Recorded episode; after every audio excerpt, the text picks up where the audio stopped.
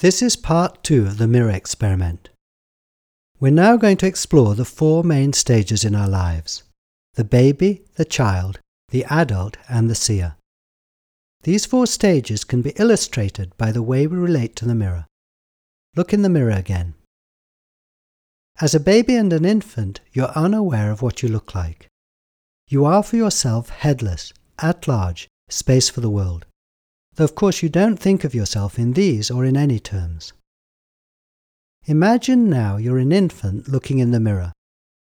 In this first stage, when you look in the mirror, you see another infant there. You don't say, That's me. You don't imagine yourself looking at that face there from a face here. You see the face in the mirror, and it's the only face there is, your capacity for it. From day one, your parents and others start teaching you that you are what you look like. In other words, they teach you to imagine taking that face from over there in the mirror and placing it on your central emptiness. There are several steps to this process, and you can see what they are now as you look in the mirror.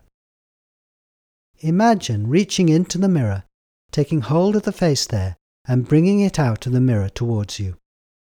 On the way, turn it inside out like a rubber mask, so that it's now facing away from you. Stretch it so that it's bigger. And now, moving it all the way from the far end of your arm to the near end, put it on. Imagine it covering your emptiness. Imagine you're looking out of two eyes. As a baby, you've not yet learned to do this, but by the time you're in the second stage of the child, you're beginning to put your face on like this each time you look in the mirror. You say to yourself, That's me. Then, when you're away from the mirror and with others, you continue imagining that you're wearing that face, that you're confronting other faces with your own. You're getting used to seeing yourself as others see you, learning to hold the image of your face in your mind. Of course, you don't just identify with your face, but also with your body, your name, your gender, and so on. You're becoming aware of your appearance, aware of yourself as a unique individual. This identification develops gradually. A friend asked her four year old daughter to go to the bathroom and wash her face. When she looked in to see what her daughter was doing, she found her washing the mirror, which was where she found her face, of course. As a child, much of the time you leave your face there in the mirror. Forgetting about your appearance you live unself consciously from your faceless emptiness. Not yet labeling yourself as a boy or a girl, it's easy for you to be anything. Perhaps in one moment you're a lion, in the next a bird. When your parents remind you that you're not an animal, you're a boy or a girl, suddenly you remember your human identity. But just as quickly you forget and become something else. Being nothing, you're flexible. You're also open. When you're with others, having no face to keep them out, you include them.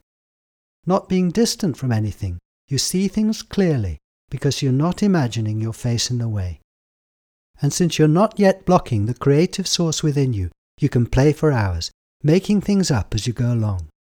You're aware of what you look like, but you're not yet ruled or restricted by your image. You're natural and free. Obviously, this stage doesn't last. Increasingly, as you grow up, you see yourself as others see you, and overlook how you see yourself. You shrink from being at large to being only as big as your self image. When I glance in the mirror as an adult, I never doubt that that face is really here, that I'm wearing it like a mask. The word persona means both mask and person. Believing I am my mask, my personality, I behave as if I'm just this person and overlook who I really am.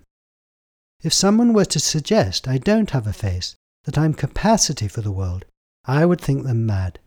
In this stage, I am my appearance. You can put your mirror down now. The positive side to identifying with my appearance is that I'm now aware of myself as an individual, and aware of others as individuals too. Accepting I'm inside a head here I see you in the same way. You're inside your head. As a baby, I was unaware of myself and others, unaware of the world around me, unaware of the past and the future. Now, I'm aware of all of that. However, self consciousness has a price. Being separate from others, I feel lonely. Being like a grain of sand in a vast, indifferent universe, I feel lost and unimportant. Certain I will die, I feel afraid. What's the point of it all, I wonder? Most of us go no further than this stage. We live and die convinced we are the one we see in the mirror. This limited view of ourselves profoundly influences the way we live. Much of our behavior flows from feeling separate, unimportant, vulnerable, poor, weak, and so on. However, this need not be the end of our journey. We can go on to awaken to our true identity. The purpose of this workshop is to help us do this. Pointing back at the place where others see my face, I find here no face, no mask or persona, but the source and container of the world. Attending to the place I'm looking out of, I discover not two human eyes, but one divine eye. Looking in the mirror, I travel from my appearance there to my reality here. Each of us can take this short journey home whenever we choose. Keep travelling this one metre path. Keep returning to the source again and again, and discover the endless riches and delight, the wisdom and peace and love of who you really are. This doesn't mean that all your problems suddenly go away.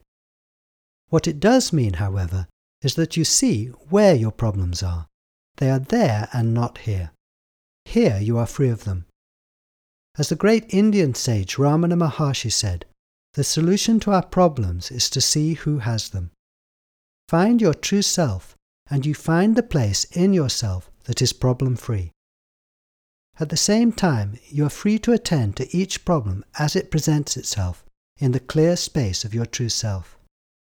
Turning to this infinite resource that you are, being open to it for inspiration and help, you can now test daily the claim that your true self never lets you down, that it's always here to guide you, to show you the way forwards, to give you what you really need. And of course, you continue being aware of yourself as a person. That's half the fun of it. You're now aware you're both human and divine. Though you see that everything is within you, that everyone's face is your own, that you were never born and will never die, you know that for everyone else you're the complete opposite. You're just a person. As a rabbi once said, everyone must have two pockets. In his right pocket are to be the words, for my sake was the world created. And in his left, I am earth and ashes. The art of living involves being aware of both your divinity and your humanity. Looking back on your life, you can now understand it was necessary as you grew up to ignore your true self and become identified with your appearance. Only by doing this could you become fully human. And now, having become human, and having also awoken to your divinity, you can celebrate with others the miracle and blessing of who we all really are. Look in the mirror one more time. You are capacity for that unique appearance. No one else in the world sees your face when they look in the mirror. This is who you appear to be in this life. This is the person everyone around you sees when they look at you but you can see the inner identity of this person there in the mirror. You can see who you really are. The amazing thing is, everyone else in the world sees that same clear being where they are. We each have a different face there in the mirror, but we have the same no face this side of the mirror. We are many, and we are one. You can put your mirror down now. These days, however, most people are unaware of their true self. As a species, we are still, by and large, in the third stage. We see ourselves as separate from each other and separate from other species and the planet. Whilst we have achieved great things, ignorance of our true self often leads to fear, greed, and hatred. From these flow conflict. Given the technology at our fingertips, we are now in danger of destroying civilization as we know it, and much of life. Is it possible for us to see through the fundamental mistake we are making about our identity and begin acting consciously from who we really are. Over the last few thousand years, mystics here and there have awoken to their true self. Today, however, more people than ever before are aware of who they really are. It seems we are now witnessing an increasingly swift spread of this awareness in humanity. If you are now seeing who you really are, then you're evidence of this transformation in the species. And once you've seen your true self, you can show others. These experiments make it possible for anyone to transmit this awareness. As a species, we've already made the leap from childhood to adulthood. We've become self conscious. Perhaps the time has now come for us to make the next evolutionary leap into conscious awareness of who we really are. Our survival may depend on it.